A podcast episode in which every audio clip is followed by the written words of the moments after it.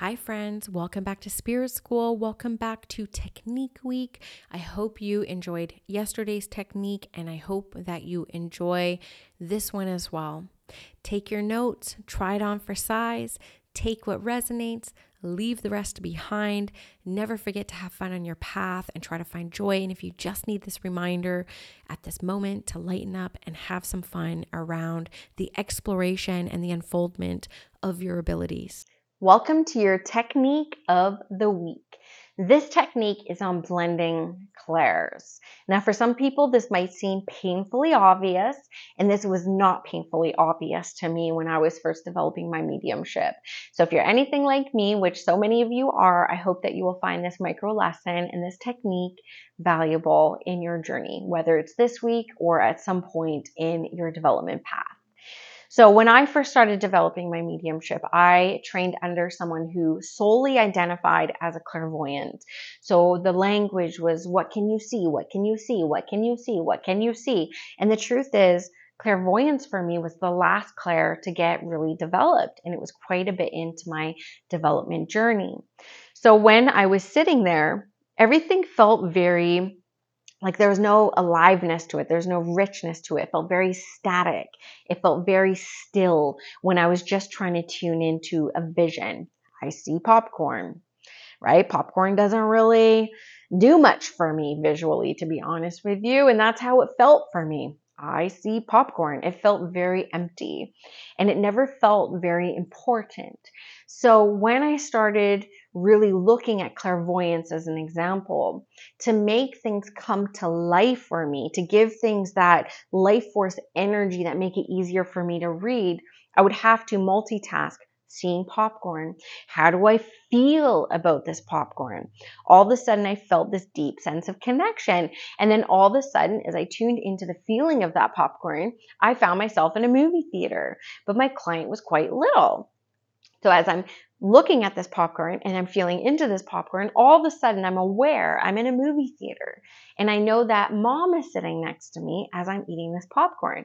And I recognize this as a memory of, you know, being a kid and going to the movies with your mom. Was this something significant that you all did? Right. And so this is blending clairs. So I started off with this visual of popcorn and a less trained Danielle would have just been like popcorn, popcorn, popcorn. What do I know about popcorn? But it wasn't until I blended the clairsentience where I was like, how do I feel about this popcorn?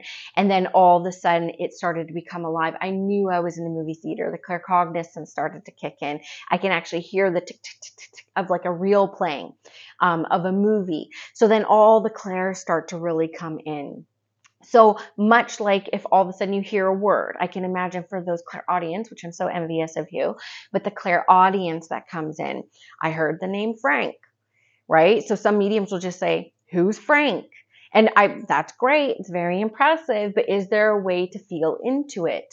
Right? How do I feel about Frank or how does Frank feel about my sitter? And then things really start to come to life. So my technique for you this week is I want you to get used in a session to asking questions of yourself, right? So, you know, I hear sand. Or what am I hearing right now? Sandpaper. That's actually what I'm hearing. I'm like, sand? How do you hear sand? I'm hearing sandpaper. So as I hear sandpaper, I'm like, I wonder what, what I can see right? So as I zoom out, as I use this zoom out technique, which will, might actually be the technique next week, let's do that. Um, as I zoom out, I'm able to see I'm in a works like a craftsman, like um, shed where I'm doing um, carpentry work, right? So then I feel like I hear that scratching of the sandpaper, and all of a sudden I see somebody like building boats, like literally with their hands, like canoes and kayaks and stuff like that. So the technique is blending the clairs. So again, this might, and I am asking you essentially as part of these techniques to venture out of what you're comfortable in, to stretch yourself a little bit. So if you're somebody who always gets like visuals and emotions, can you try for sounds and knowing? Can you hear a Led Zeppelin song and just know that they went to a Led Zeppelin concert, even if it doesn't make any sense? Any sense, right? So we want to start blending the clairs. So my encouragement for you this week is to try this on for size at your next session. If you get a symbol coming in or you hear something, just get used to prompting yourself in session, getting curious about that and allowing that piece of information to come to life. All right, enjoy this technique, friends. I will see you next week with our technique of zooming out.